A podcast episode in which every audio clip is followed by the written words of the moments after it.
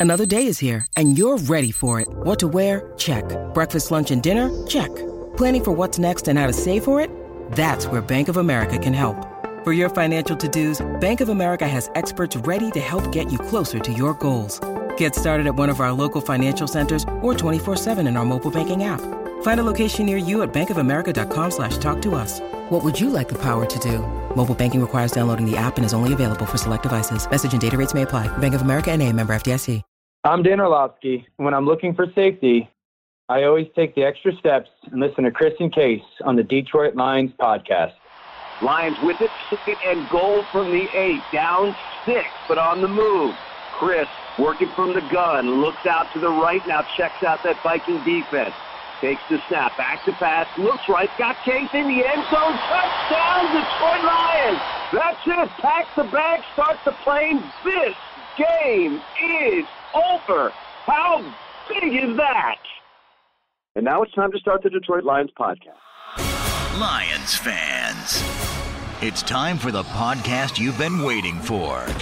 The show where Kool Aid runs blue, faces turn red, and rose colored glasses never go out of style. This is the Detroit Lions Podcast, your Detroit Lions and Reddit connection.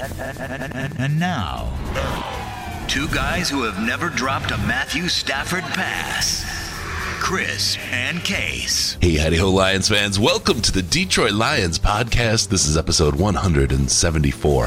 This is the official Detroit Lions podcast for Reddit. I am your dashing but sick host, Chris, and with me is my good friend and co host, Case. How are you doing, my man? I'm good, Chris. Uh, philosophical question Is a coverage sack really a sack? Hmm. I'm scratching my head to think about it, but while we think about that, today's show, we're going to be back with uh, your calls, putting them on blast. We'll let you guys weigh in on the issues of the week. We're going to talk about the Packers getting packed. We got some bye week chatter. Riz is going to be here. And Dean Blandino comes in and he puts NBC on blast. He is a Fox man through and through. We got that and a whole lot more. Great show lined up. Case, you ready to go, my man? Do your sacks hang low? Do they wobble to and fro? Can you tie them in a knot? Can you tie them in a bow? Let's kick this off and break it down. All right, a couple of quick announcements first. Check us out and help us out on Patreon. Special thanks to Dylan from Guam. Nice.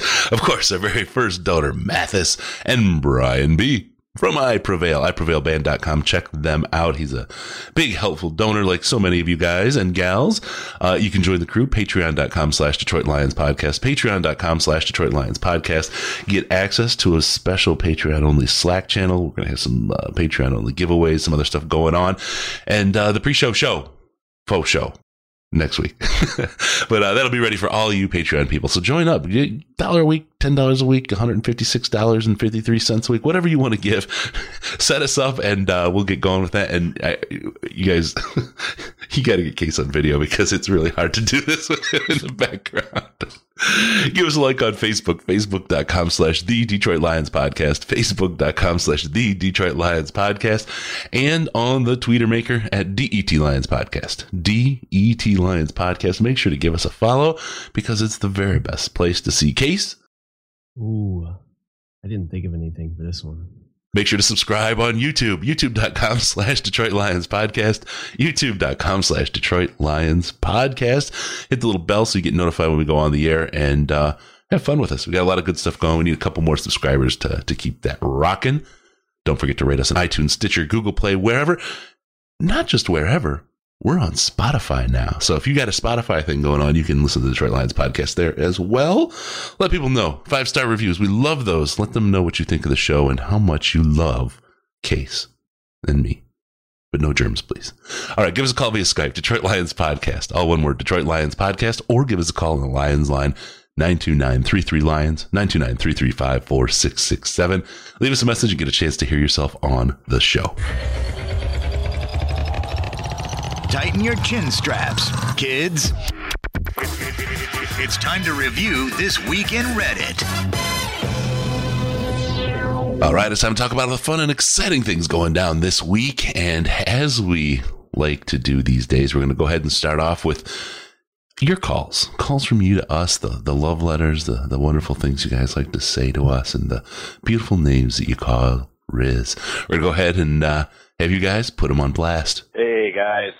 This is Brian from Grand Rapids. I called a couple weeks ago after the Patriots game where we won, and I said that uh, I couldn't enjoy it because I was waiting for Tom Brady to just uh, make a comeback and, and just steal all our hopes away and crush them, crush all of our dreams.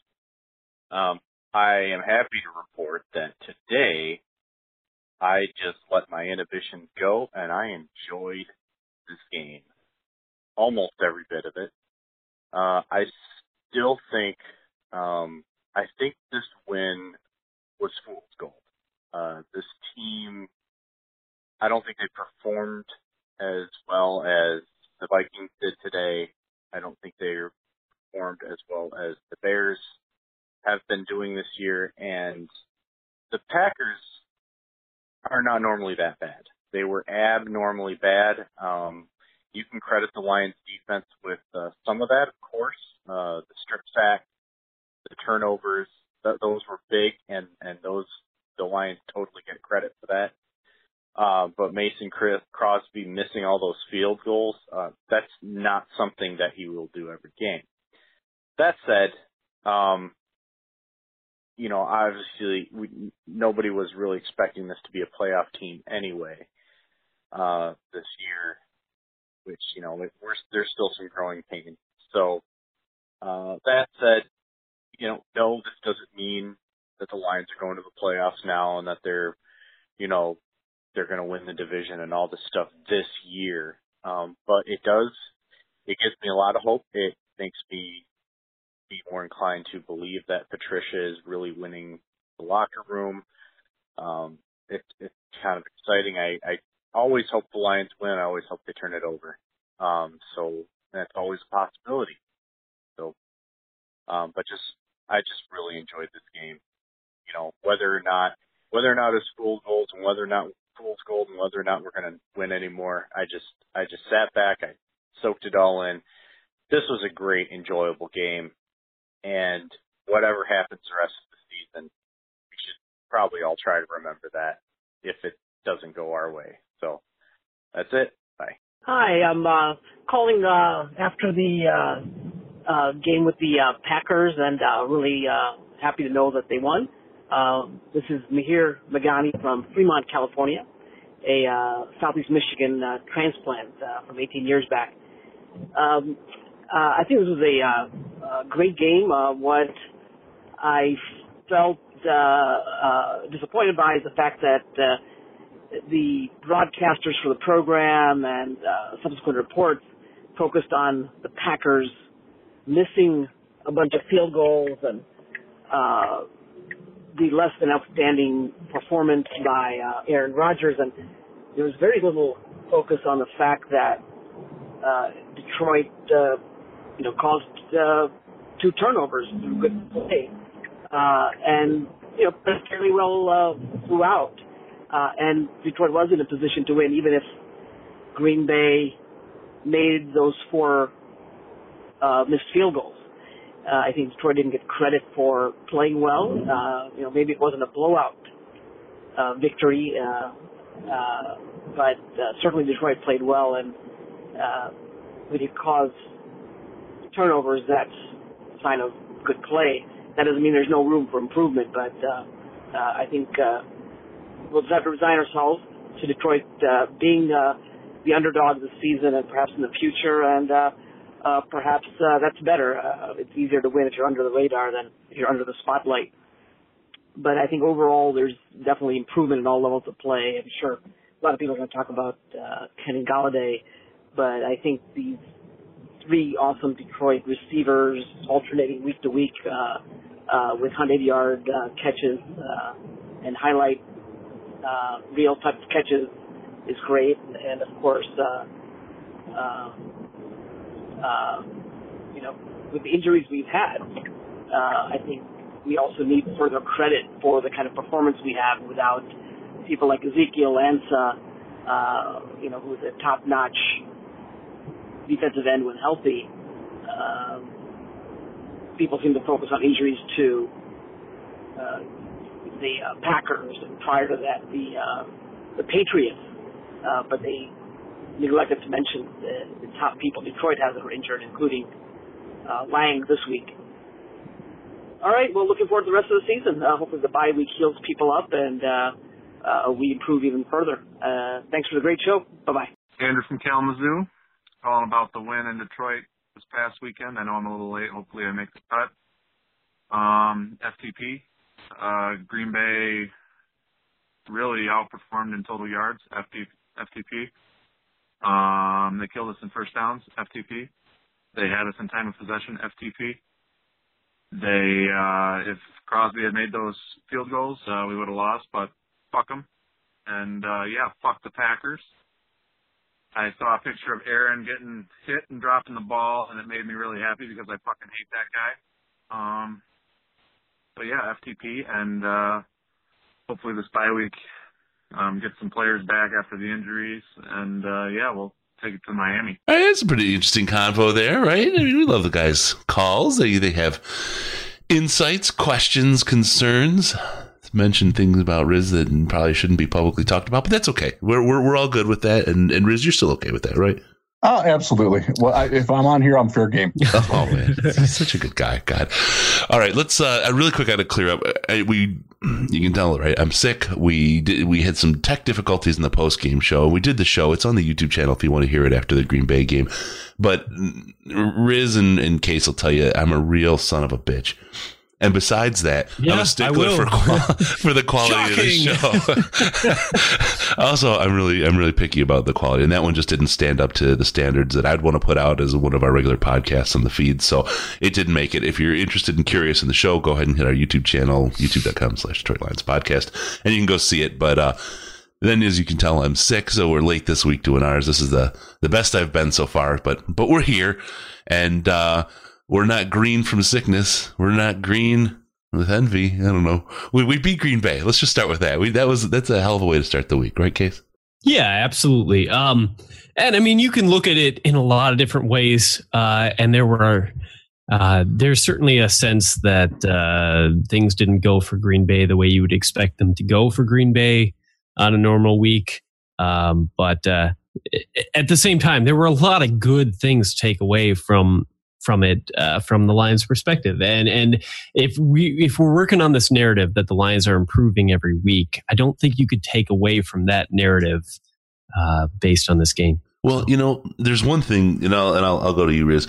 The one thing that we Detroit Lions fans have have learned is that GoFundMe is really just a money laundering op, uh, operation, and Mason Crosby has made his money this week. Good job, folks. And Riz, I'm, I'm glad you got that going for us because it really worked out in our favor. How the hell do you miss five kicks in one game inside a dome? I don't get that.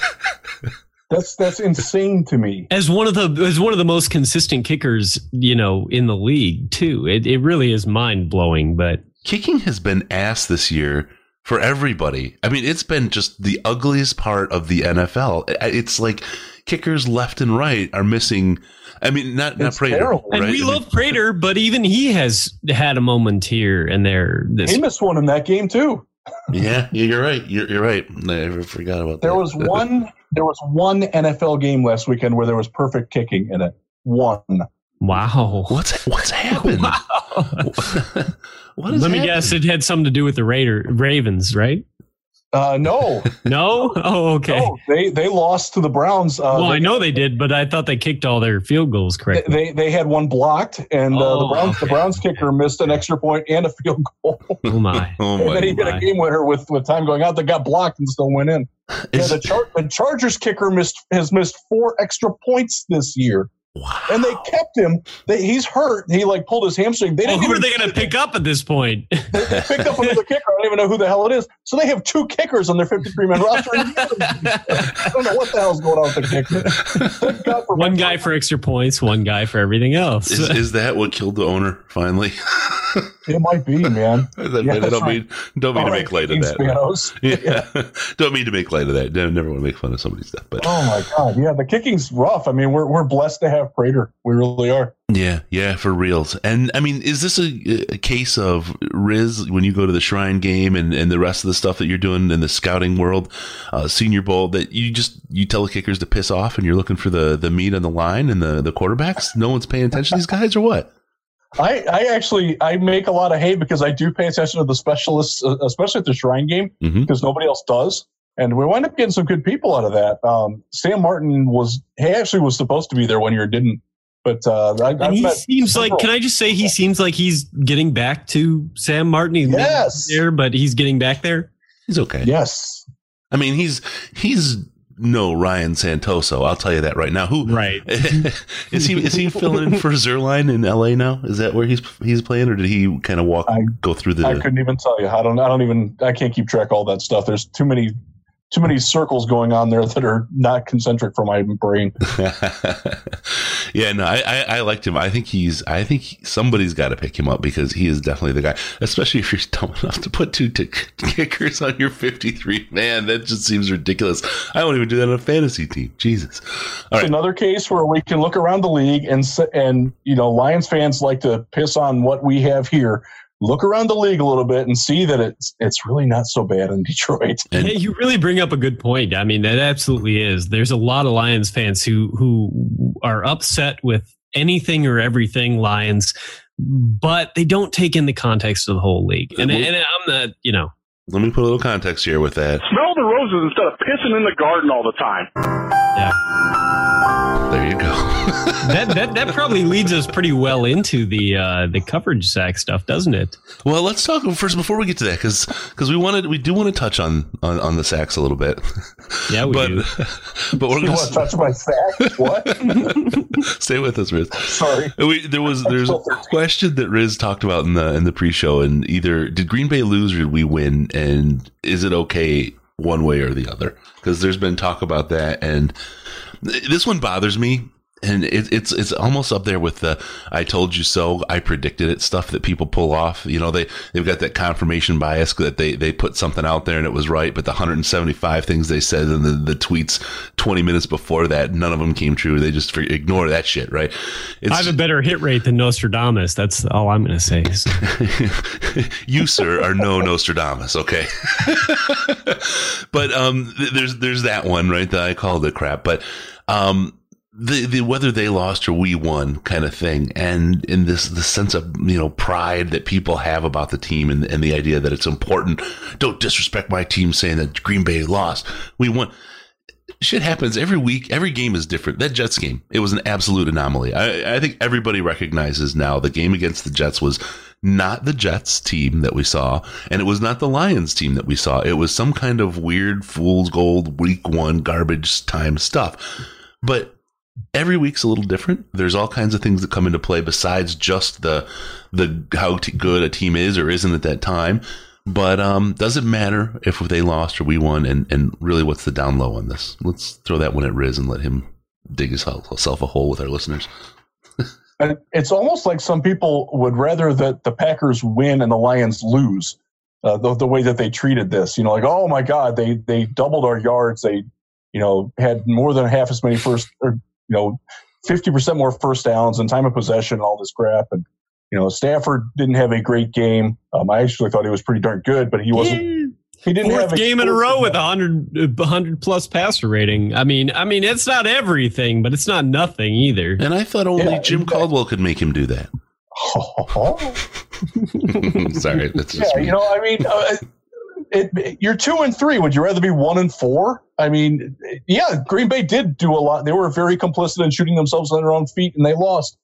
I'm happy with that. That means they're not that good. That makes me happy. Yeah, I'm happy that Green Bay isn't so good. Why is that a bad thing? Now let's talk about that a little bit, Riz, because we got we got both Riz was wrong and Riz was right with Green Bay this year because you've been on, Well, on you've been like a, a an EKG going beep beep beep beep up and down on right that line on Green Bay this year. We're yeah, so talk us through it because there's I did get a question from somebody and they wanted us to ask that um in in the show. What's your thinking on that and, and talk about how you've evolved on that team this year? Well, th- this this past weekend was was different for Green Bay because they were missing their number one corner, they were missing their number one wide receiver, not number one, but their number two and number three wide receiver. Uh, they have they have backfield issues where they're still sorting that out. They were missing another starter, uh, so th- this was a depleted team. Their yeah. their best yeah. hope of of beating the Lions was in having Aaron Rodgers throw it out and mixing Geronimo Allison and Randall Cobb against the number two and number three cornerbacks in Detroit, which I think most people in Detroit would recognize are not the strength of the team. Would uh, bad, maybe have been a disaster for us. Yes, and that was missing. Uh, that hurt them. Their number one cornerback is their rookie Jerry Jaire Alexander. He is as close to a player who can match up well with Golden Tate as there is in the league right now. He's really good right away. He wasn't playing either, so that made a huge difference in the game. Uh, and it changed my prediction. Um, if you read my column on Real GM last week, I picked the Packers to win. And who doesn't uh, read that, that column? Because they'd be oh, losers right. if they didn't. RealGM.com. He does uh, ten cents column every week. Don't miss Risdon. Don't don't don't That's mess right. with this. He's not here for yeah. your he's not here for your well being. He's here to make a buck, ladies and gentlemen. You go there, you click on those ads, and you you do that shit. there you go, yeah, Riz. So, I'm in your so, corner, so, bro. Thank you, thank you. I. So I wrote. I typically write that on Tuesday night into Wednesday morning, and at that point, uh, all those systems were still go. So then when I did the radio show on, on 96.1 here in Grand Rapids on Sunday mornings, 10 to 12, tune in every week. We're doing one this week too. Um, I knew that those guys were going to be out, so I changed my pick and I picked the Lions. When you don't make adjustments based on new information, you're George W. Bush. Don't be that guy. awesome. That's as political as we've ever gotten. Thanks, Riz. That, that will spark some phone calls. It's just the kind I want. Don't click on his ads anymore. I am someone who, in my adult lifetime, has voted for both Dennis Kucinich and Ted Cruz. Try to pin me down. Oh my god. well, we'll get out the mud and we'll start wrestling. We'll see if we can. All right, let's let's go on. So, case, what do you think? Did we did they lose? Did we win? Does it matter? Uh, well, he, something Riz brought up uh, or mentioned in passing anyway was that every game has been different, and I think that is that is the reality of the Lions right now, and that is that's definitely something um, as fans and as media. And I, I, I talked about this in the offseason that that there's so much different about this team that it's going to take people some time to adjust to uh, what we're seeing uh, both on and off the field with this team. But it, Matt Patricia specifically came out and said, and I, and I wish I, I, don't have the source for it. So if somebody does, you know, post it in the uh, thread when this goes up or whatever, but uh, talked about how playing, they'll play every team differently. And I don't think you could look at the way this season has gone and not see that. Every game has been a completely different game from the Lions. Uh, the strengths, the weaknesses, the and, and I'm not saying you know good players are good players, and the good players have been good players. But uh, but the but the way they've approached every game and the the the the, the game plan, the schemes, the the way they do things, the, like the way they run the ball, uh, the, the percentage they run the ball, the the the uh, calls they make on defense in terms of whether they're scheme or man or uh, zone or man, uh, things like that are, are, changing rapidly based on who they're playing, and um, uh, and it's going to take time. And and like I said, uh, you know, and it gives me hope that uh, when you when you implement something like that, that's so uh, massive for the team, sure. where things are so different on such a consistent basis uh, it is going to take time for things to get better. Um, and there are talent deficiencies that they are trying to work with. But uh, it, it, I'm happy to say that I truly believe that through five weeks, you could see a solid progression. Yep. And that is that is exactly what I was hoping to see. Yep, absolutely. You know, speaking of schemes, we you know, Case and I came up with a good one here. Uh, we were talking, and and you know the the the stuff at Fanatics, you know, it's just the sales aren't aren't big enough, and we're trying to think how can we how can we get people to to really up their their purchases, and we came up yeah, with the best exactly scheme. What I was thinking. Yeah, absolutely. we thought, wow, you know what? We should have everybody. We should encourage everyone to buy an opposing team jersey every week and burn an effigy outside the outside of Ford Field. It would be absolutely fabulous, right? Good for the fans, good good just to feel good about the team. And you know, if you're going to do that, you got to go to DetroitLionsPodcast.com, click on that link to Fanatics, and get yourself that jersey to burn. Or if you want to get yourself a Kerryon jersey or a Kenny Golladay jersey oh or something else, it's a good place to do that too.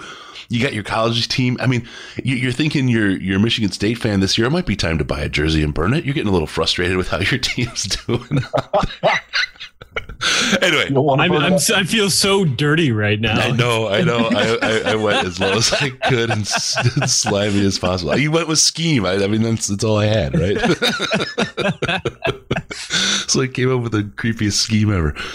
Anyway, so let's uh, go ahead and uh, encourage our listeners to get all their gear, whether they want to burn it or wear it, what, whatever team, it, it doesn't matter. Head on over to DetroitLionsPodcast.com, click on that shop link, and uh, get all your Lions gear from uh, Fanatics that way. And they give us a kickback and help out the show. It's a great way to do it by doing something you probably going to do anyway, right? all right, uh, let's talk about something. We got something here, and uh, if we want to start the countdown to explosion, um, we've got a situation here, Riz, um, and I'm just going to put it out there coverage sacks aren't sacks, and we should have signed Johnathan Hankins. Go. Kill you through the microphone. oh my god. So I I reacted um somewhat I don't know Viscerally? snarky, violently, angrily to some asshats that were complaining about coverage sacks. Like like oh it's a bad thing that the team can cover and, and lo- for four seconds long enough until the the shitty ass pass rush by design can get to the quarterback and uh, I posted it on on YouTube. It's on YouTube channel. Don't you don't subscribe to my YouTube channel because it's mostly like heavy metal videos. There's a link on Lions Wire. Yes, there is. I, I put it up on Lions Wire. Watch it there. It's about three minutes. I did it in one take. Um, I, I don't I don't edit myself. I'm not good at that kind of stuff.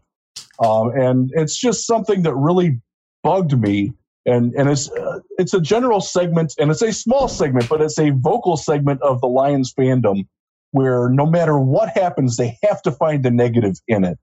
And you know the whole the whole drop of, of you know stop pissing in the garden and smell the roses. Uh, it, it applies.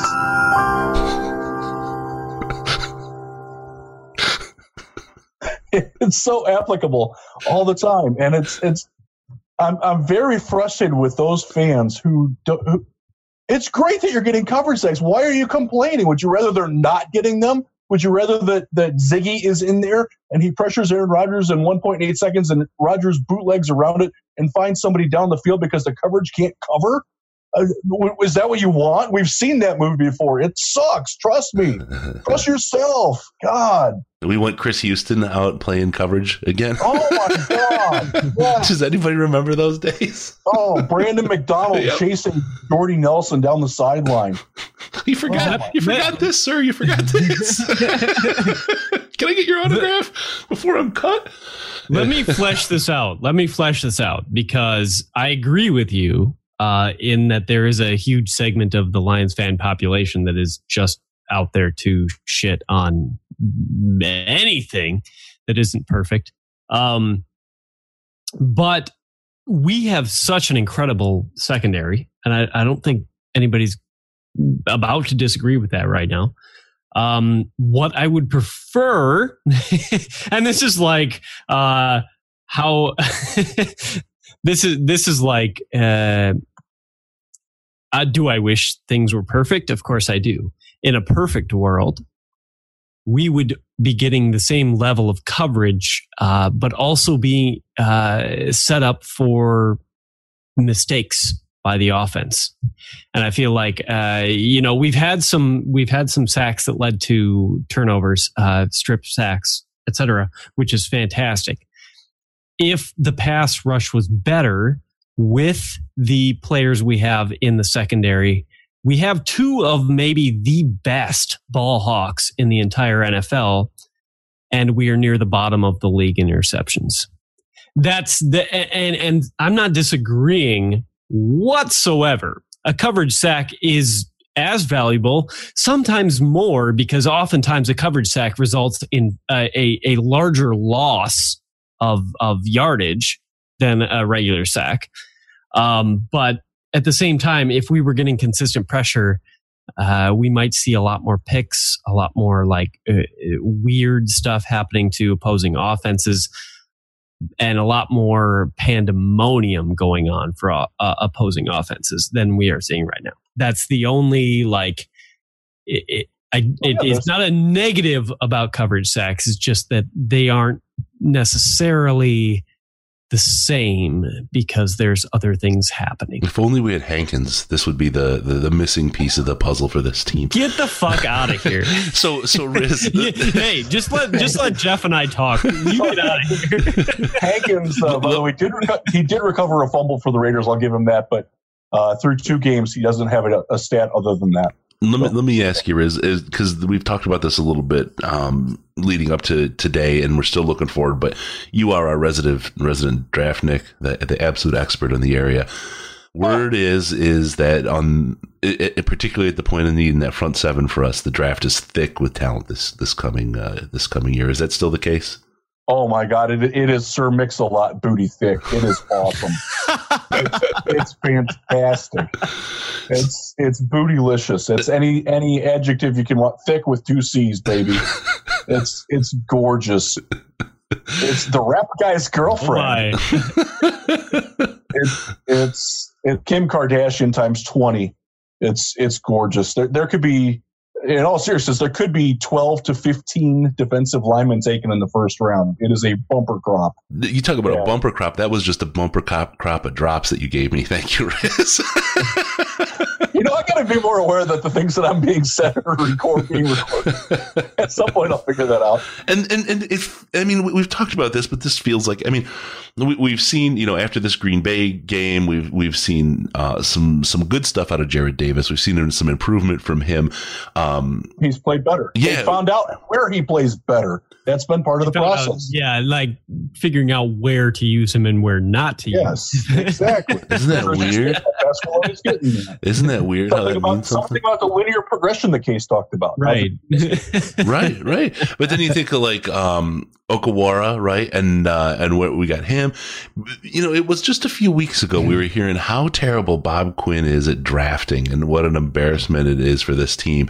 And I, I just kind of have to go back to Sean Hand right? Okay. Uh, Tyrell Crosby hasn't looking hasn't looked terrible, right? It's not linger too long on Agnew right now as we're fearing the worst, but right, right. That, that one that one definitely hurts. Ragnow looking good out there. Um, it, it's it's funny how people are so quickly have wanted to to jump on on the Bob Quinn thing. But if you look at the draft next year, you look at where our needs are as a team. Boy, we're pretty perfectly aligned with the talent. You look at our um, our cap space next year. Holy cow! Maybe we can resign some important guys. Hey, you know what? Maybe we could pick up a couple free agents. Maybe we have a nice selection of guys in the draft somebody just might be thinking ahead when they're building this team. And all these armchair GMs might not be as smart as they think they are. Other than you, Riz. You're the smart guy here. Yeah.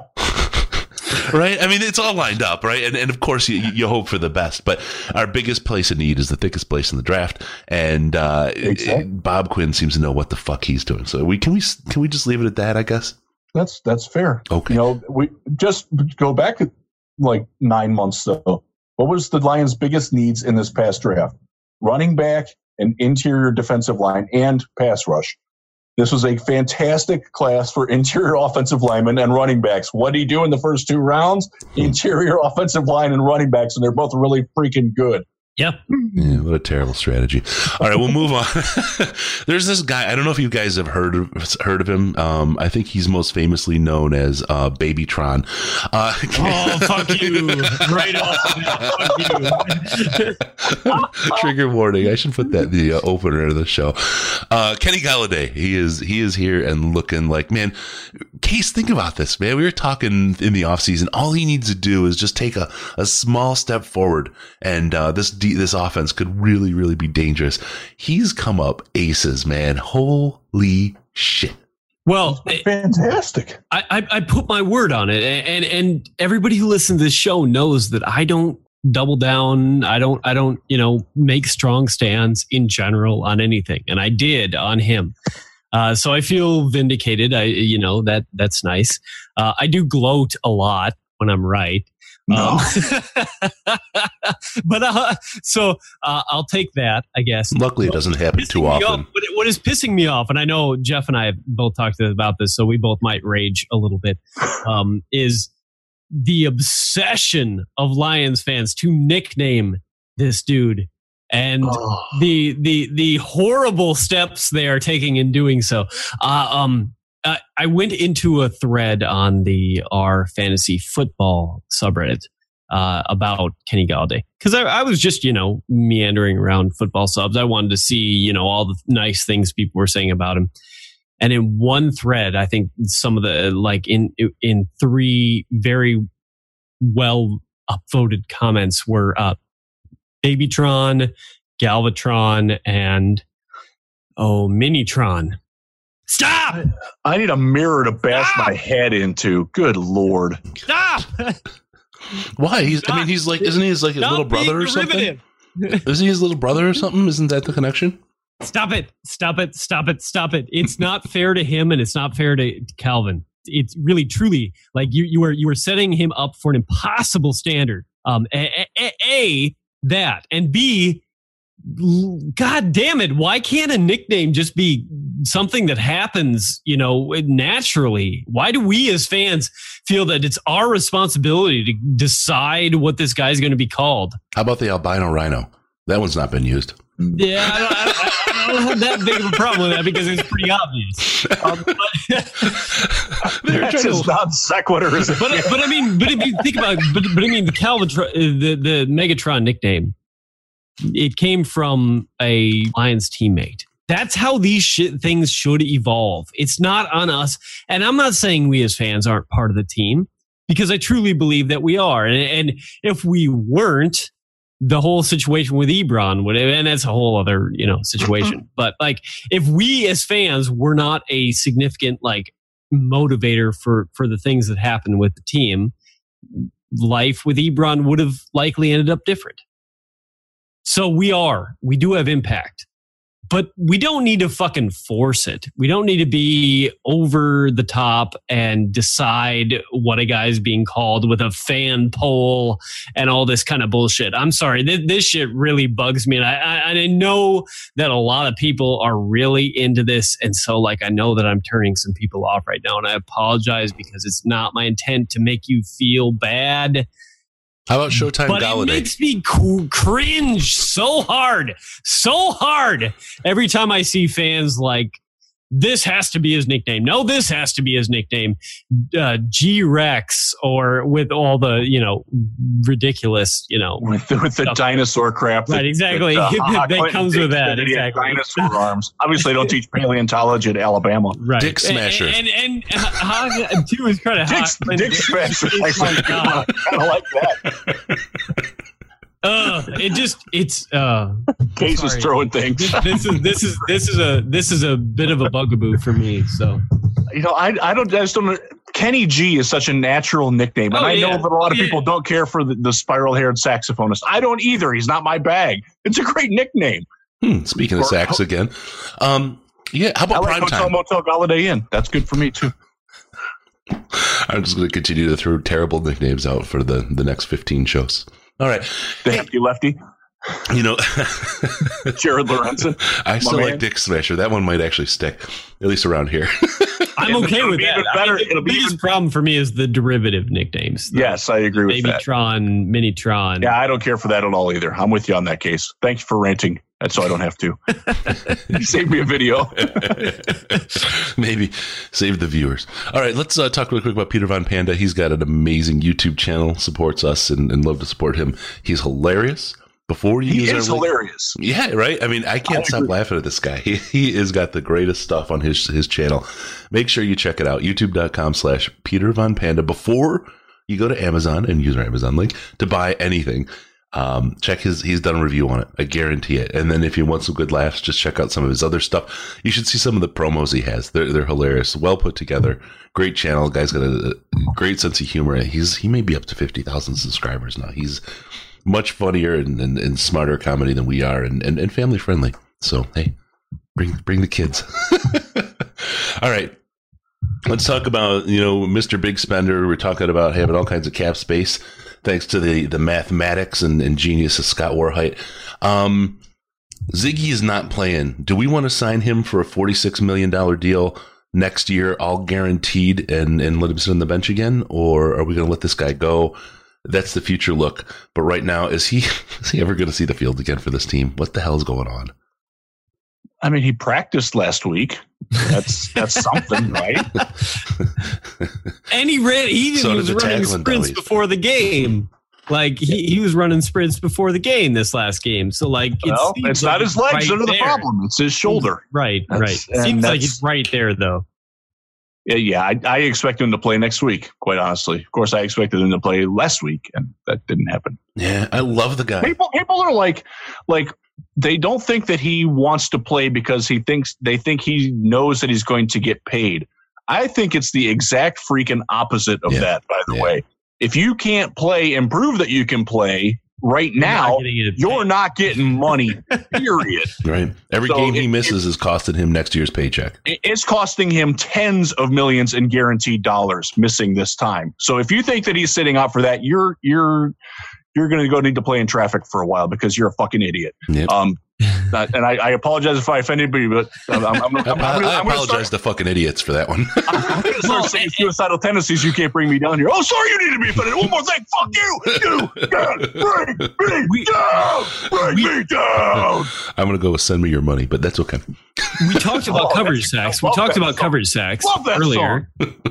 we talked about coverage sacks and, and that they're that they're great. That that a coverage sack is great, uh, but the only way to improve the overall pass rush at this point in this season is for Ziggy to come back. And, and it- as I've said uh, multiple times over the offseason and during the end of last season, I thought he was playing maybe, and it's you know it's debatable because you can look back a few years and see when he had a really big you know year but i thought he was playing some of the best football he's ever played. Uh, and and so if he comes back and if he presents that that's a huge step forward for this defense. And and if if there's any chance and and look, uh, you know, I I haven't been you know shy about my prediction of you know an eight and eight team, and I'm not necessarily willing to step away from that. But if they're going to outperform that eight and eight level, this is likely the catalyst for that happening. Is him coming back after the bye and playing a significant number of games. In the bye week is couldn't have come at a better time with the injuries we have. I usually hate an early season uh, bye, but this one just falls just right for this team. Yeah, I agree. It's it's a great time for Ziggy to get back. Uh, you, you don't miss much out of Agnew, although it looks like he is probably going to be gone for the rest of the year, That sucks. unfortunately. Yeah.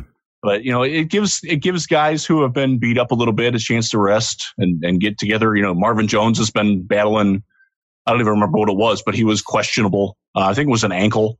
Yeah. It gives him time to get back to full speed, and uh, you're catching other teams that haven't had their byes yet. Uh, it's a good time to make some hay.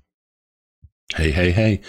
All right. Hey, uh, all right. Let's uh, just hit on the Amazon again, Fanatics and uh, SeatGeek, all available on our show, on our website. So uh, go ahead and use those and help out the show.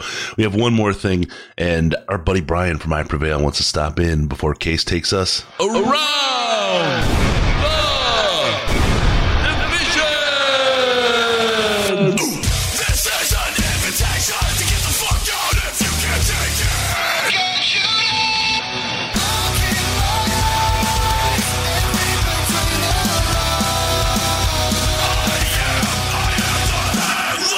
All right, we've got Case and Riz both vying for headline right now, but uh, Case, go ahead and start off with a Okay, round yeah. division here.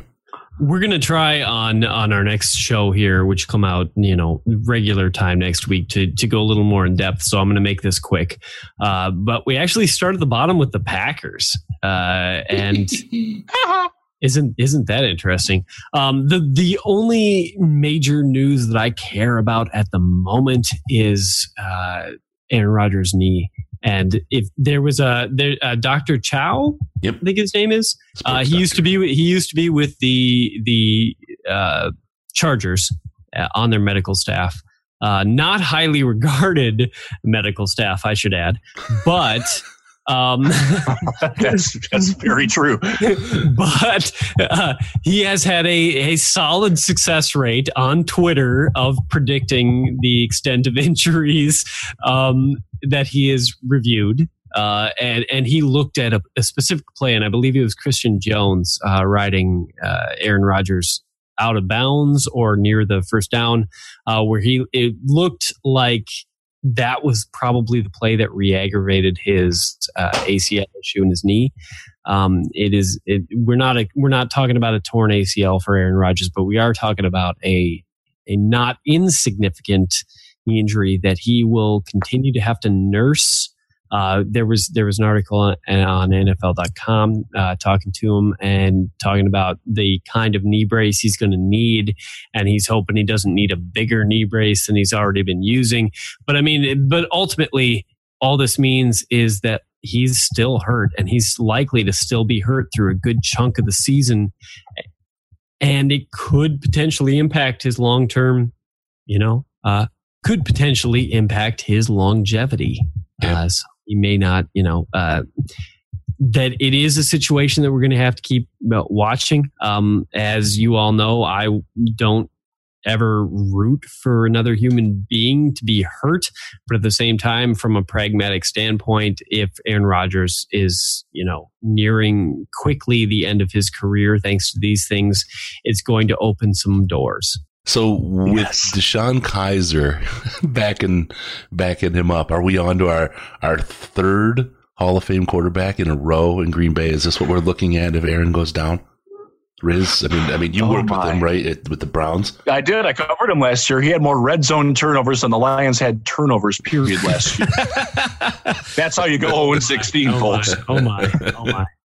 So He had three in one game. He had he had two in one two in consecutive possessions last year in a game that they lost by four points.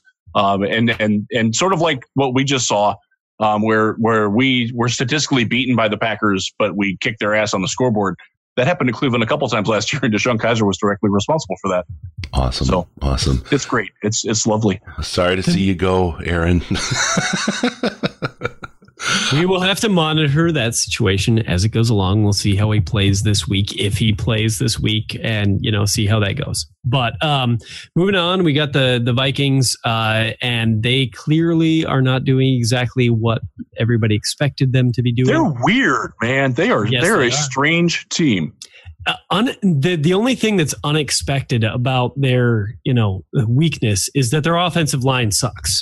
That was a known, and that has been continuing for them. I mean, Riley Reiff is their best offensive lineman, and he's playing left tackle, and he's not any different than he was in Detroit. And as much as I defended him in Detroit, he played right tackle in Detroit when he was good. Not so much in the left side. He's he's all right. Right. He's not as good as Taylor Decker. But all right shouldn't be your best player on the line. Right. And the big question, right? The big question, obviously, is the collapse of their defense, and uh, uh, you know they're probably still uh, going to finish the year as an above-average group. It's but they're but they are not the elite system that they were a year ago right now. And they've lost some guys. And, and you know there's a whole thing you know everson griffen uh, mental health stuff. And i'm very appreciative that uh, he's able to do that in in this day and age where you know 10 15 years ago he could easily have been the next you know a, a precursor or another just another titus young in the wind uh, somebody who completely lost everything based on you know going insane. Um, and, and so i'm glad that that got caught where it did. Um, at the same time once again pragmatic, pragmatically talking about injuries it is an eff- it, it has had an effect on their defense among other things that have had effect on their defense. Uh, they they went through last year as such an incredibly healthy group uh, and that's just not the case this year. And and it's so easy for a unit to fall apart with a couple guys missing. And and um, they they haven't completely fallen apart. They're probably still an above average defense, but there's definitely questions there. Their running offense is so bad. It it's uh, I'm looking up the numbers right now, so bear with me for a second while my computer loads this. They are averaging uh, 3.4 yards per carry.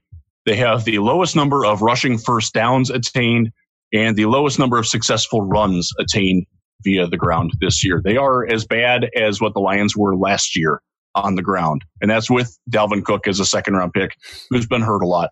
That's with their offensive line that they have invested in fairly heavily and not well. Um, but I mean, Kirk Cousins is doing all that he can, but there's there's only just so much that you can do. And they, by the way, are two two and one, so they are eminently catchable. Uh, uh, yeah, absolutely. Um, and the, the division is much closer at this moment in time than I, I think we would have expected it to be, uh, because we would have looked at those two teams as likely way out and ahead. Uh, of course, the Bears are still leading the division. Uh, they happen to uh, have a bye this last week, which may have helped prolong how long they're out in the lead of the division. But um, I, I, went on the Packcast with Tom Grossi. It's a Packers Sorry. podcast. Sorry. And I, I, it was actually, I really like the guy. He, eh, we hate each other for our fandoms, but we get along really well. I've been on his show a couple times now. Um, but we, we end up spending about half the show talking about the Bears. That's kind of embarrassing. But um, the the ultimate you know takeaway was that there's absolutely no belief from where I'm sitting right now that what we've seen out of the Bears and and you know a six touchdown game out of Mitch Trubisky is is any kind of reality that you would expect to see you know through the rest of the season. Um, and you can look at the teams they beat, and it hasn't been good teams. Um, they, they they lost to the Packers. That was a week one, though, and I'm not going to try to hold them to a different standard than I would hold the Lions losing to the Jets in week one. Thank but, you. Um, but uh, there's nothing about what they have going on right now that makes me think that's truly a NFC contender uh, because. The, they they they they put on a mirage to this point, in my opinion. And and and if I'm wrong about that, I'm going to have to eat it pretty hard. But uh, that's how I feel right now. You, you feel like eating it really hard, or you feel like it's a mirage? Sorry, I just want to make sure we get get everything cleared up. Oh, I feel like it's a mirage, okay. and I, if I'm wrong, I will. You know, I'll take that loss. There you go. You know they they they beat Arizona, who is terrible. They the worst team in the points. league, maybe. Yes, yes. Uh, they beat Seattle, which has no offense, by a touchdown. Which I mean, it's fairly impressive, but it wasn't Chicago, so it it, it was on Monday Night Football too.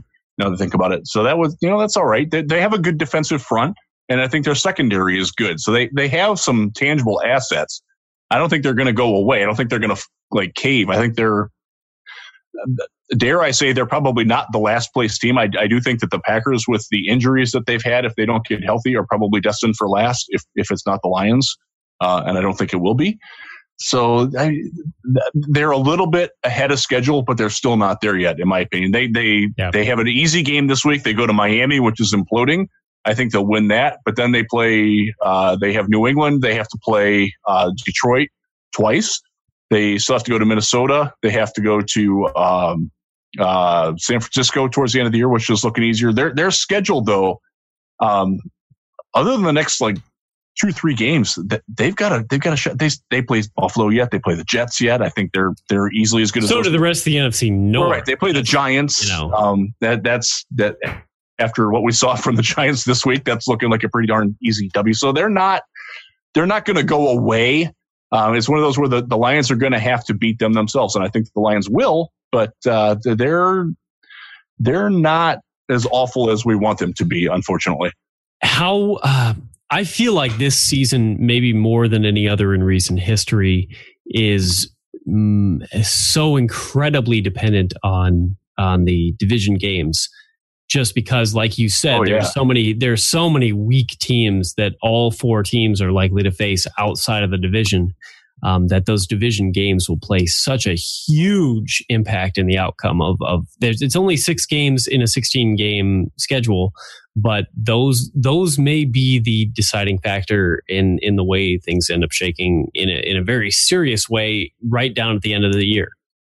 Absolutely. And having the the wins over common opponents and this is why that loss to san francisco is such a killer it, yeah. because every other team in the NFC North is going to beat them, unfortunately yeah. uh, with with the where they're at now. With, so the, that, with the timing that we got them, that sucked. Just because, yes, you know, obviously, uh, obviously, uh, Jimmy Garoppolo getting hurt uh, later after we yep. played. Um, and, and, you know, once again, you know, the injuries, uh, you know, I'm not rooting for him or anything, but it sucks when it, when it hurts your team and benefits other teams. So be nice if they started to get something out of their number three overall pick, Solomon Thomas, who's probably going to be a healthy scratch this week. Just saying. Mm, interesting. Interesting. All right. Other well, teams draft shitty too, folks. two. we haven't seen that since Mayhew. All right. Uh, feeling good. Feeling good. Um, anything left in around the division there, Case? Nope, that's it. Riz, thanks for risking your health to to be expose yourself virtually to my dirt germs and join us again for this week in Reddit. Time for a different kind of breakdown with today's special guest. All right, we're joined by an old friend, Dean Blandino, massive Lions fan for what we're going on a year and a half now, aren't we, Dean? We are, yes, and, and I'm I'm already jaded. But go ahead. well, you know, it's, it's great. Jaded is uh, is a kind of great way to lean into this first one. Is uh, boy, September 10th, the, the the Monday night game against the Jets. I got a tweet from you, and it was it was so great to hear. Uh, that's incomplete, boys. yeah, I felt I felt really good about that one. I, we, I was watching. I was actually watching the game with a couple of friends from you know back there from New York, and they're Jets fans. And I was, you know, I was like, no, that one's coming back. That's incomplete. And uh, obviously, they didn't, you know, New York, and they didn't agree with me. So how does that how does that happen? I mean, because I, I think everybody like okay, so look, wait, complete or incomplete is not a subjective call, or is it? I mean, has it become? well, it's become it's become it's become subjective. I think because you remember if we go back to 1999, I'm taking us back a little, but the Bert Emanuel rule, and and that was that before that the if the if any part of the ball touched the ground it was incomplete. It didn't matter if the receiver had control of it or not. Right. and that that was that was very objective. Ball touches the ground or it doesn't. Right. they changed that to say the ball could touch the ground but he has to maintain control. So now we're involved in this subjective area of control and that's where it just becomes judgment. And and you know in that play they felt there wasn't enough to say he he lost control of it um, I obviously thought he did, and that's just just one of those plays. Do you miss the old job? Part of it, yeah, Really? I do. I do. Some of it. I, I don't. Um, I don't miss the. The fans. Yeah.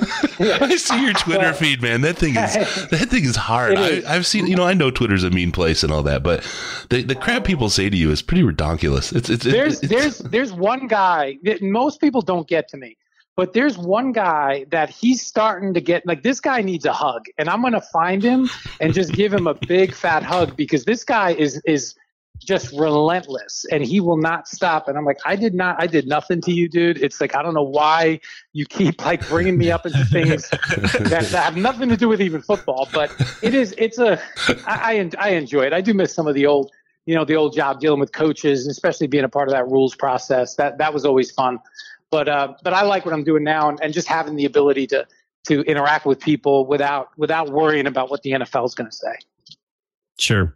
Uh, so, okay, uh, it's nice to know. Um, we have technical difficulties from time to time. We had some issues uh, with the last post game show, et cetera.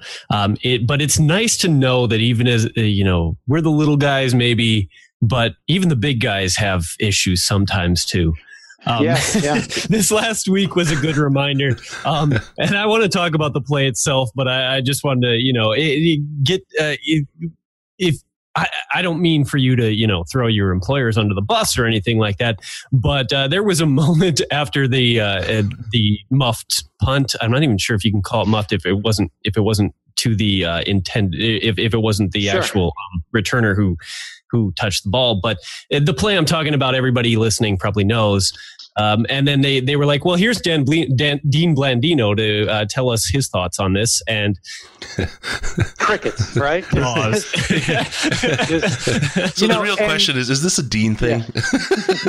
so I was I was speechless. No, um, it, it it happens. It's it's amazing to to see what I've learned is all everything that goes into putting a broadcast on and everything that we do in the studio. And, and remember, you you've got communication to multiple stadiums all over the country, Yeah. and the fact that it works ninety nine percent of the time, it's like. It's like you know the luggage at the airport, right? When you, it's never an issue until they, they lose your luggage. But you think about Right. the, the, the, hundreds of thousands of, of of you know bags that are being you know shipped around the country. pretty high success rate if you look Right, at it from a yeah. macro view. exactly, exactly. But that was just one of those deals where you know, all right, we lost communication to Detroit. It ha- you know, they we do a lot of testing. We're always testing to make sure the lines are are working. It just happened to be, you know, bad timing going on. We couldn't get to uh, couldn't get to Detroit on that play, and and obviously I couldn't I couldn't give my my enlightening, insightful, and articulate explanation on the play. So, well, here, here's your chance, team. well, and, and oh, oh, okay, so there are several angles of this particular play, and I don't Yeah, know, you know, sure. I don't know how much you looked at it, but um, I thought I'd, I'd ask a few questions and, and try to get your Yeah. perspective. Uh, okay, Sure. first of all, do you think that it touched the Green Bay player? You know, I honestly, I I thought, I think it hit both players at some point, and it was an issue of who who touched it first. Right. It, those, those are really hard plays, and, and it's really hard to tell with the angles. You know, did it touch? I I, th- I think that's one of those plays. Whatever they ruled on the field, you you were going to have to stay with. I didn't think there was any video that showed definitively who touched it first. Well, and that was my second question: whether you not whether or not you felt that you know that being upheld was a matter of you know not enough evidence to overturn it, That's and and I think I would generally agree uh, on on that topic. Um, the next question I have on it is more rules specific, uh, uh, Yeah. technicality type stuff, and that is are uh, plays like that where the receiving team on a, on a punt or a kickoff never actually has possession in the in the usual sense. Uh, Yeah. there, there was no he didn't nobody caught the ball, nobody made a football move, nobody you know.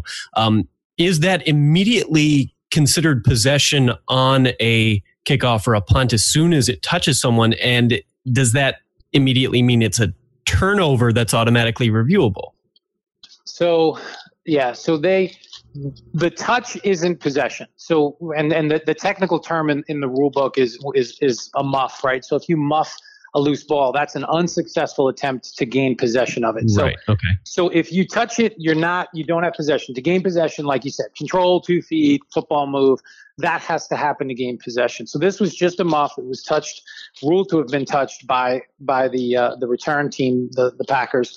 And so it's if it's recovered by the kicking team, that's a specific play. It's spelled out that way in the rule book that it's the way it's written as a scrimmage kick that is ruled to have first been touched by the receiving team, recovered by the kicking team. That is an automatic review, like a touchdown Okay. or an interception. It's it's it's one of those specific plays.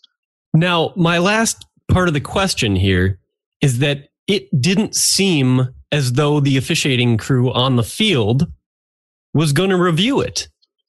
It seemed Yeah, like they were ready to roll on until exactly, McCarthy threw the red flag. So that that's what what I think happened, and this is just this is just my opinion, and I don't have any fact to back this up. But I think what happened is the crew got confused. They they weren't they didn't think it was an automatic review. I think McCarthy because what happens is you always tell the the sideline officials.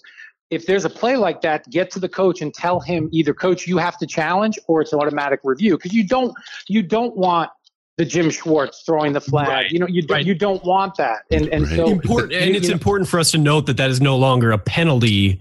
Uh, it's a if you throw a timeout. It's a, a timeout unless you're out of timeouts, and if you if you're out of timeouts, then it's a 15 yard penalty. But Right. what I what I think happened is they gave McCarthy wrong information. He threw the flag. They common sense, and I agree with if that's how it played out. Common sense would say, "Hey, we told coach that he needed to challenge it. We're not going to charge him a timeout. You know, we gave him the I wrong agree with that. I don't. I don't So I think, think it would have been fair happened. for them to lose a challenge over over that situation. I just wanted to get your thoughts on it because it obviously didn't quite seem like it ran as smoothly as it should have. Sure, sure. Yeah. Yeah, and I think there was just that. I think there was some discussion and confusion as to who who was responsible for the review. Okay. No, that makes sense. So let's let's I mean we look at the officiating crew. We've seen some confused officiating crews before, but um it seems like I'm gonna Terry McAulay was never that confused, but but Terry McAulay is no Dean Blandino, right? No, Terry you know is- where we're going, Terry- right? yeah, I know where we're going. I know where we're going. Terry McAulay, he's a former official. Um, Yeah, He is the rules analyst for he's a high stakes competitor here. He does the NBC rules analyst work on Monday night, and uh, Mm-hmm. That's right. obviously he had to take the low end job instead of for Fox on Sunday, and then Of course, misses the college course. stuff Like because what, that prime time Sunday night. Like what? I mean, come on. Right, right, I mean, right. I mean, give me a break. He's like the Blake Bortles of of officiating knowledge. He's he's not like Matthew Stafford level stuff or like uh, like you, Dean. Sure, sure. I agree. I agree. Um, anything you could say to to stir the pot with Terry, or should we just go ahead and I mean, move on? Terry, I, Terry, I, I, I love Terry. I've worked with Terry for a long time. Um, I think Terry's doing a great job. But again, he, he like, like I don't know if you saw Pereira try to come at me with Conor McGregor, and I just had to be Khabib and, and shut him down. and and so I'm undefeated. That's that's basically. And if you and if you talk smack, you know what happens after the fight too. So it's, I was going to say, there you were in Pierre's Um, living yeah. room. exactly, exactly. I will show up. I will show up in Stamford, Connecticut, at the NBC studio, and I have no problem doing that. Oh, that's awesome. So let's talk a little bit. I mean, look, you know from from where you sit, and um, you hear from everybody. Um, teams often have difficulty with the calls, and you, and you get a lot of complaints about about bad calls, and Sure, sure. we're seeing uh, from our perspective, right? And and and we have to make sure we put ourselves in the right place. But I, I- I think we are when, when we think about this. We hear a lot of complaints from uh, Green Bay now about uh, lack of holding Suddenly. yeah, suddenly on on the Lions and uh, and them getting holding calls. And traditionally, as we we've seen things, uh, particularly when the, we play in Lambeau, those holding calls are things they got away with. And we like T.J. Lang is a great kind of. Experiment right he he he went he went there and i think what was it in two games or three games he had more holding calls once he came to detroit Than than he he did ever had in a single That season. Yeah. Oh, really? Yeah. really? So let's, let's talk about this a little bit. I mean, we we we we've got a, a book we've talked about people uh, reading called uh, Scorecasting and, and how sometimes uh, crowds can influence referees and that kind of thing. I know there's no intentional bias, right? But can you talk about some of the things that may have an effect on these refs? I mean, does the coach barking on the sideline? Yeah, does the home crowd? I mean, you're standing there and you know under a microscope around uh, you know fifty thousand rabid people. What what's it like for these guys, and, and what are some of the things that are that are swinging their decisions? So maybe we can execute on those next time we get a home yeah, game. that's it's it's it's a good it's really an interesting discussion and it's something that you know when when we would look at prospective officials so we would look at college officials that had worked their way up and we're thinking about bringing them to the NFL it's not just it's not just you know how they handle themselves on the field and what they do. So they actually do a a, a psychological evaluation and we and we look at and the way that, that it works, it's like an assessment that you take, and it's designed to try to bring out if there are any unintended biases, if there are any. You're always looking to to determine is there an official, and you're and you're studying that. Is there an official that makes more calls for the team um, that that he or she is on that sideline for, or or against that team? And so you're always looking at those things. And for the most part, look, there isn't any intentional bias, but again, I'm I'm not a, a psychologist, but you know maybe there is something subconscious, and you try to weed those people out because if I'm going to be affected by the crowd, or I'm going to be affected by a player or players or a coach in my ear, that's not someone you want officiating at the highest level. You need someone that is going to be able to tune that out and just make the calls based on what they see, their judgment, their training, their experience. And so it is something that you try to you try to you know weed that out as, in the selection process, so you you ensure that the officials that you have um, don't have that that issue. So you don't just hire guys who are gonna, you know, uh, uh, throw games towards teams like the Packers and Patriots. And, No, no, Is what you're no, saying. that's not. It's yeah. That, one of the We one of the believe you, questions on the Dean. assessment. one of the questions on the assessment is: have, Do you or any of your friends, family have any have any connection to Green Bay, Wisconsin? Do you like cheese? I mean, any any of that? We So, don't. so it's not Steve Belichick that's doing the uh, the pressure measurements on the balls ahead of the game. Is that what you're saying? I okay, yeah, I'll leave that one alone. Oh, okay. okay. you, you, you're good, Dean. We, we try to drag you through, but you just, you just So- don't take it. there was okay so eh, we get a little bit of lions you know related stuff in here in this game against the packers there was obviously the packers fans came away feeling like uh, they got the negative end of the officiating and i won't necessarily say that i completely disagree with that but at the same time like statistically we had two throws uh, for Stafford that got called back on eh, questionable offensive penalties uh, that would have totaled 95 yards and two touchdowns. Yeah, so, yeah. like, it, It it's it goes both ways, and and, and typically the team you're the team that loses is gonna, especially the fan base, is gonna look at look at okay, why why what are the reasons we lost? And obviously, you know, you look at okay, were there coaching decisions? Were there players that made a mistake? Were there kickers missing Kick- five kickers kicks? missing five kicks, you know that kind of thing. and, and exactly, and that's what. But the, and that was the the challenge that that I had in in the role as head of officiating because you're sitting there, and and not that you know, look, Mike McCarthy is never was one. I mean, honestly, he was never one to call me and and and complain overly complain. He wanted to know, you know, why things were called. But if a coach has a kicker that misses five kicks and then he's he's complaining to me about the officiating, and I can't come back at him and say, "Well, your kicker missed five kicks." You know, I have to I have to sit there and go through the officiating stuff. But in the back of my mind, I'm going, you know, we we we know why you lost. Let's let's let's be real here. But that's just one of the challenges. Good times, good times. All right. Well, let's talk about like when is a policy for the NFL when there's questionable calls, um, and and you know they, they happen. It's it's just part of the game. It's it's the human aspect. Although we're going to start investigating alcohol sponsorships and connections to the officiating because I think there may be a significant connection. Think about autumnal ales. liver damage in Detroit is is at a high. Uh, but anyway, let's uh, we talk about you know there's there's an issue with officiating the game, and and it happens. It's it's just the nature of, of human beings. How does the you know the NFL as a policy? Is it better to ignore when the call has been made, or is it to dre- uh, address it directly? And I think as a fan watching like on Twitter and th- and and so on, they do address some calls, but I think it's really cut and dry where they can they can really point to something in the rule book. But when there's things that are maybe not as much, they, you don't you don't hear a whole lot. And um, Yeah. it's it's what how does that work? And what's the thinking? Is this really strictly just a hey, this is the NFL. We want to m- explain the things we can, and when things are unexplainable or maybe we got it wrong, we want to kind of just move on and stay quiet about it and forget it ever happened. Yeah, I mean it's it's a challenge because I remember look, I remember a time at the NFL when they didn't talk about officiating. They didn't put out Mhm. statements. They didn't discuss. It was just the call was made and that was it. Now obviously we live in a different world with social media and access to different things and you can't just you can't just, you know, circle the wagons and, and hide in a in a cave. You have to come out. But it's a balancing act because you you have to remember if if if I as the head of officiating came out every week and said, "Oh, we missed this one, we screwed this up, we screwed this up," that that hurts the credibility of the officials on the field. It makes it harder. It makes it harder as a leader to lead this group because if you're throwing constantly throwing your people under the bus, they're not going to want to perform for you. So so that's that's part of the challenge.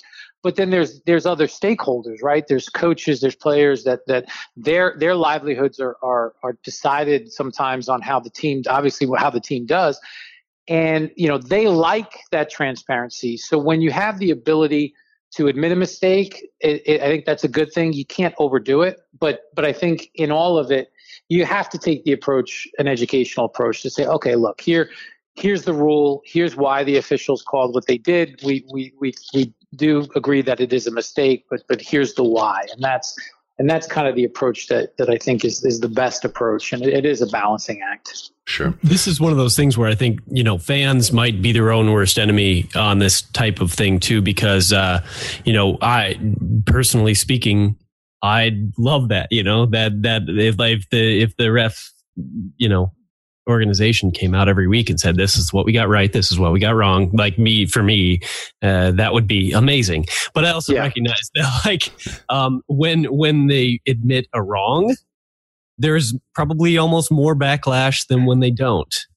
And Yeah, no, no, no question. and, that, and that stays with that stays with that crew, right? You, we all know you know, there, there are referees that we remember um, for the wrong reasons, right? Because their Right. crew was involved, and and and they might not even have been their call, but they're the referees, so they're the most visible, and and that stays with them. And then the next the next time you get that referee, like, oh, this guy, this guy screwed up this, this, Oh, and this. believe me, we're familiar with that. Yeah, that yeah, yeah. call. We, we've been there. yeah. But it's like being a mechanic at a dealership, right? You work at the Chrysler dealer and all you see is broken Chryslers all day. You're going to think Chrysler is pretty crappy. But you don't see all the great cars that are running just fine on the road. And this is not Exactly. a Chrysler ad by any, any stretch of the imagination. But, but you Sure just don't see the good one, ones. I can't even think. Oh, how's your Jeep, Dean? Is that, is that working great now? I couldn't even think of what other products got. All right. Anyway, let's uh, we'll, we'll move on. Um, penalties and the relevance to the game, right? There's something we talked about this uh, a couple shows ago. In hockey, you see sometimes that they do this kind of idea of like a makeup call. And I don't, you know, it, it- when you're watching a hockey game, it's it's a completely different game and, and often has Yeah. a different effect on, on how it go, how the game's flow goes. But it's an interesting concept. Um, what's what's the thinking of that? I know they don't specifically overtly state that they do that, but I mean it's pretty obvious a lot of times that that's something they're looking for. But you, you, you see, so it's kind of two pieces. It's the the makeup call kind of concept, which uh does that make sense in any any stretch at all? And then going back to things like. Um, it plays like well i'm not going to call the holding on, on a defensive end on a run play but i'll we'll talk about uh, uh quandre diggs penalty uh, on an interception that cost us against the niners away from the play ticky tacky as anything you, you could think of had absolutely no effect on what was going on and, and Yeah. very very often doesn't get called um what's what's should the relevance i guess this is, is the relevance of the the penalty to the play play any kind of part i, I guess it adds another layer yeah, of subjectivity it, it, right it absolutely, yeah, it absolutely has to, and and that's so there there are mechanics on all on all calls that that are made or not made, and and with so the you always you you always want a foul that's called. It has to have an impact on the play, and with and with defensive holding. So just to break down how that's called, the official the official has to see the hold and then look back and and see. If the ball is the court is still in the quarterback's hands, or if it's Well, now you're going to make me angry because that did not happen on that play. well, well, and, that, and again, and, and it may not have, and that's and that's part of the challenge at full speed because remember you have an official, he or she they're backpedaling, they're they're covering their area, they see the hold, mechanically they have to look back to see the football, and if the ball is out to that receiver, then obviously it has an effect on the play. If it's out to the other side of the field, then you're not going to call that penalty. That's that's how they're they're being taught. If the quarterback still has the football, you're going to throw the flag because that could have taken away his his intended receiver.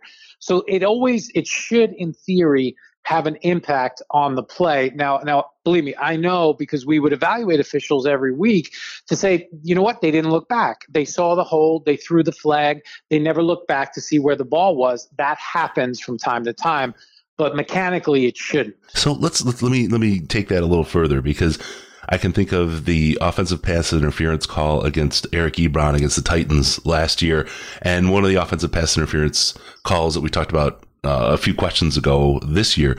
Um, there wasn't actually OPI there, but there was an appearance of it, and from the angle that the official stood.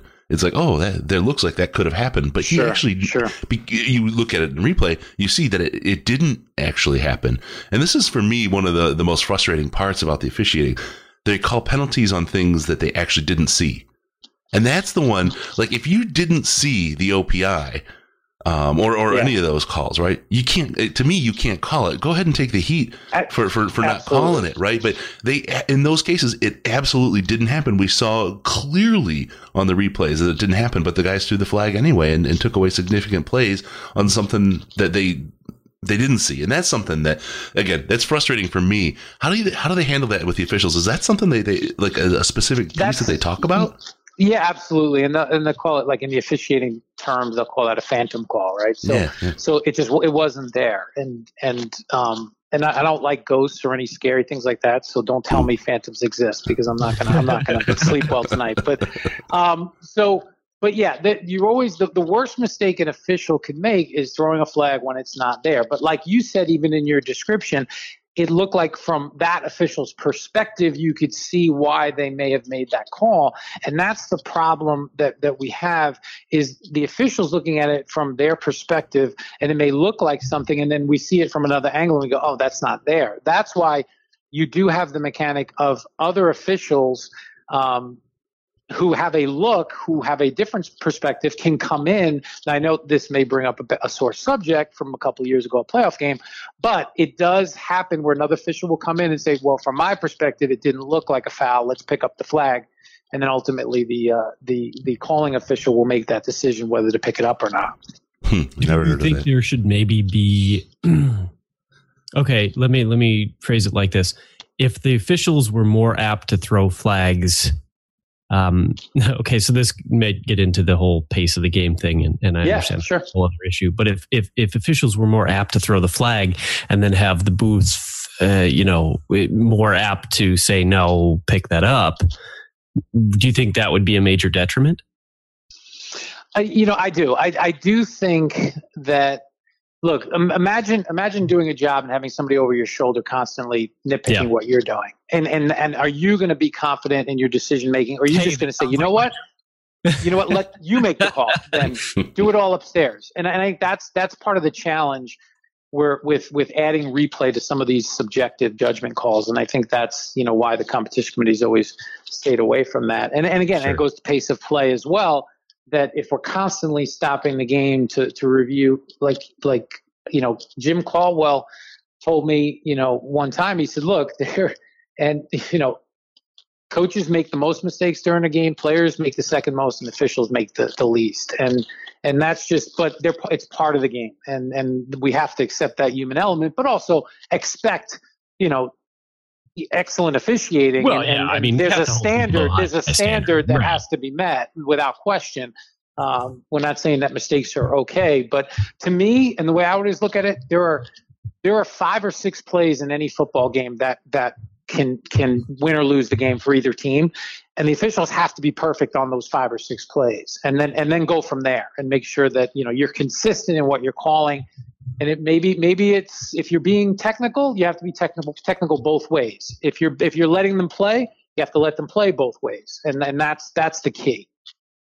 Do, do a lot of halftime adjustments uh, for officials um, take place, or do they do they acknowledge, hey, you know, we've been letting them play today, let's keep letting them play, or do they say, hey, we've been letting them play too much, let's let's clamp down? I mean, do they make those kind of adjustments, or do they You know, try to go with what they? They do. I think there's some adjustments that are made. Halftime is tough because it's it's 13 minutes. By the time they get to the locker room, they have some some duties that they have to do uh, in terms of getting the teams ready to come out for the second half, and and you really don't have a ton of time to go through stuff at halftime. But I think there are, and then that's really the referee's responsibility. If it is starting to get a little bit out of control, get everybody together, maybe during a TV break, and say, "Hey, let's let's rein this in a little bit," and and that kind of thing. So I think that's the importance of the referee position and the leadership that that they have to to be able to do that. I okay, so let's get away from something that's affecting the Lions this year uh, almost entirely, and that is uh, roughing the passer. Uh, we have not committed a single one this year, and we have not had a single one uh, called against us. Uh, there, I, you have there's no only pass one. rush, you can't get called for roughing Right, the right, passer. exactly. If you don't if you don't get take near a the very quarterback, leisurely it's, path it's a, to the it's quarterback. a problem, right? Yeah. um, hey, we're we're tied for like third in sacks. We just take a very leisurely, you know, approach to the whole thing. Um, but uh, I, in in uh, all season, I think there's only one that could maybe have been called against the against another team against the Lions that wasn't. I, I I don't think there was anything egregious about it, but um, I do want to get your opinion on what the general idea of of the uh, roughing the passer stuff is. We just saw Yeah. T.J. Watt get fined uh, today as we are recording on Friday, uh, twenty thousand um, plus dollars Yeah, for yeah. uh, for for giving Matt Ryan an ankle massage. Um, it seems a little strange. It really and and I know Yeah. you know I don't like to fuel the fires. I don't like to fuel the fires of these you know overreaction to you know this Sure. rule that rule change the other. Uh, but there have but it when when things like that happen, it does really it it it hurts credibility from even fans like myself and maybe i'm putting myself on too high a pedestal here but who try to look at these things from you know an objective point of view but but uh, I, when you when you see somebody not only get a you, you get the personal foul i get that especially in real time things happen so Sure. fast Sure. Uh, that that I can understand how how something might look worse than it is. Uh, I'm still a little salty about the the quote unquote forearm shiver that that Suh gave to Cutler, uh, getting getting fined for, even though he was established as a runner and didn't even hit him in the head. But um, but but Again, upon we don't we don't we don't keep these things with us. Not We- we salty them at all, no. Yeah. upon Yeah, we let them go. review, it seems pretty clear. I just watched it probably twenty times. This this T.J. Watt thing, uh, brushing Matt Ryan's ankles, and I yeah, understand that sure, you're not allowed sure. to go to the ground and then go to the quarterback after you've gone to the ground. But is it? I feel like Is it like okay you for me to have a problem with that? I feel like you and I need to have a conversation offline where we just it's more like a therapy session and we just kind of vent and get because I, I can feel that through through the Is phone. It, is it okay for me to be upset that that got fined? I, can, I, you know, I, I agree. The, the, the call on the field is one thing because again, real time, the referee's looking at it. It happens quickly. But the fine, what you're saying when you fine a player, because you have you have time to review all of the, the video, Right. you have time to go through that process. You know, it's not a rush a rushed process. Right, Now right. you're you're doubling down and saying this is clearly a foul and and a violation that needs to be that needs to be addressed with a with a fine. That was surprising to me because I think you could you could I could extend myself to to defend the call on the field, but to find the player to me in that instance, I, I did not think that that was clearly rough in the passer. I thought there was some gray area as to whether he used his hands, arms to wrap versus you know going driving the shoulder into the knee, which we know could cause injury, and that's why the rule is there. And uh, I was surprised that he got fined. Do you think he should and could potentially win an appeal? Yeah, I think that, that he'll appeal it, and they'll go through that process, and it'll be interesting to see how it works, um, what the ultimate decision is. But I, I would not be shocked if he wins that on appeal. Sure. All right. la- last question. You've been very generous with this, Dean, as you as you always are. Uh, I know you got to get to your, your Call of Duty game here. So, um, last last bit, um, is are they? It feels like they're adding a lot more subjectivity to the calls uh, that the refs have to make in the field, and that's going to be hard on on the officials themselves because you get these kind of conversations all the time about um, should that call have been made, and and in the heat of the moment, the speed of the game. Um, do you two parter? I guess first, do you think that they are adding more subjectivity to the calls? Number one, and number two, is it helping the game and the officials, or is it is it maybe to the detriment of both? Yeah, well, any anytime you add more subjectivity, you add more layers to decision making. You're gonna you're gonna decrease your chances of being consistent, and and that's that's a problem. And and I think you know we've dealt with this over the years. You know, something happens. There's a play that happens. People feel, well, that's not fair. Let's change the rule. Well, well, how often does that play happen? Is are we are we changing a rule to to address one situation that may happen every five years? We're adding a layer for the officials, and that makes it harder for them to be consistent. So I do feel um, anytime there's there's an off season where we add 10, 12, 15 rules changes, that makes it that much harder to officiate. That that makes it the officials have to learn the new rules. They have to learn new interpretations, new clarifications, and it just adds to their workload. And uh, and again, the goal is consistency. They're never going to be 100% accurate, but consistency is the goal. And again, the more layers in the decision making process, the harder it's going to be to be consistent. So, you know, I think we need to look, you know, take a big picture approach, try to simplify some of the rules, take some of the subjectivity out of it. You're never going to be able to take all of it out, and uh, and I think that'll make the officials' job easier. Yeah, gosh, Dean, if you're only in a position to make changes at that level. Sorry, I busted your chops. Hey, th- thanks a lot, man, for joining us again, Dino. Um, we'll catch you again soon, and uh, hope all goes well. And um, you know, if there's anything you need to send somebody down to the truck to shake some people up, we, we got them for Yeah. you. You know, we'll take care of them. We, we want I you. We want you to look nice on camera. We we need you up there. I know. I, I appreciate you guys. You can be part of my entourage, my next fight, and we're we're good to go. Nice, nice. And and you won't have to jump in the crowd then because we. I'll we, be the we'll first one back over. You'll here. handle it. Yeah. Okay, you'll handle it good. Take care of that. No problem, man. All right, guys. All right, Dino. Thanks a lot, bro. All right, and on that bombshell, we're going to call it a show. Remember, the show needs your involvement. Use the comments in the subreddit to give us your feedback, but please don't give us your germs. Uh, don't forget about us on Patreon, patreon.com slash Detroit Lions podcast, patreon.com slash Detroit Lions podcast. Sign, sign up, get all the benefits and fun that you get out of being a Patreon donor, and, and then we get the benefits too, and it's, it's a great way to support the show.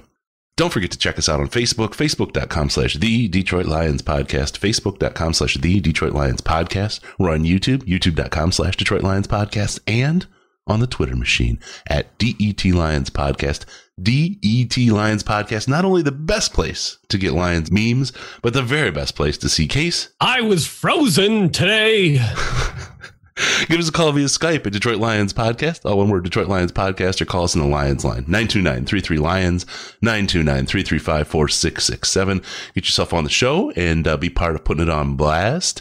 And be sure to go to DetroitLionsPodcast.com. Subscribe to the podcast, and we'll come in your little box automatically.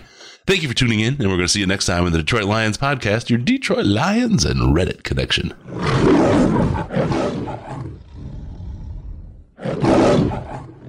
Final seconds winding down, and look at that. How big is that? Chris and Case out of time. Pack the bag, start the plane. This show is over. Hey, Dean Blandino here, and I can tell you unequivocally that call was 100% wrong. Oh my God, it, it is Sir Mix-a-Lot booty thick.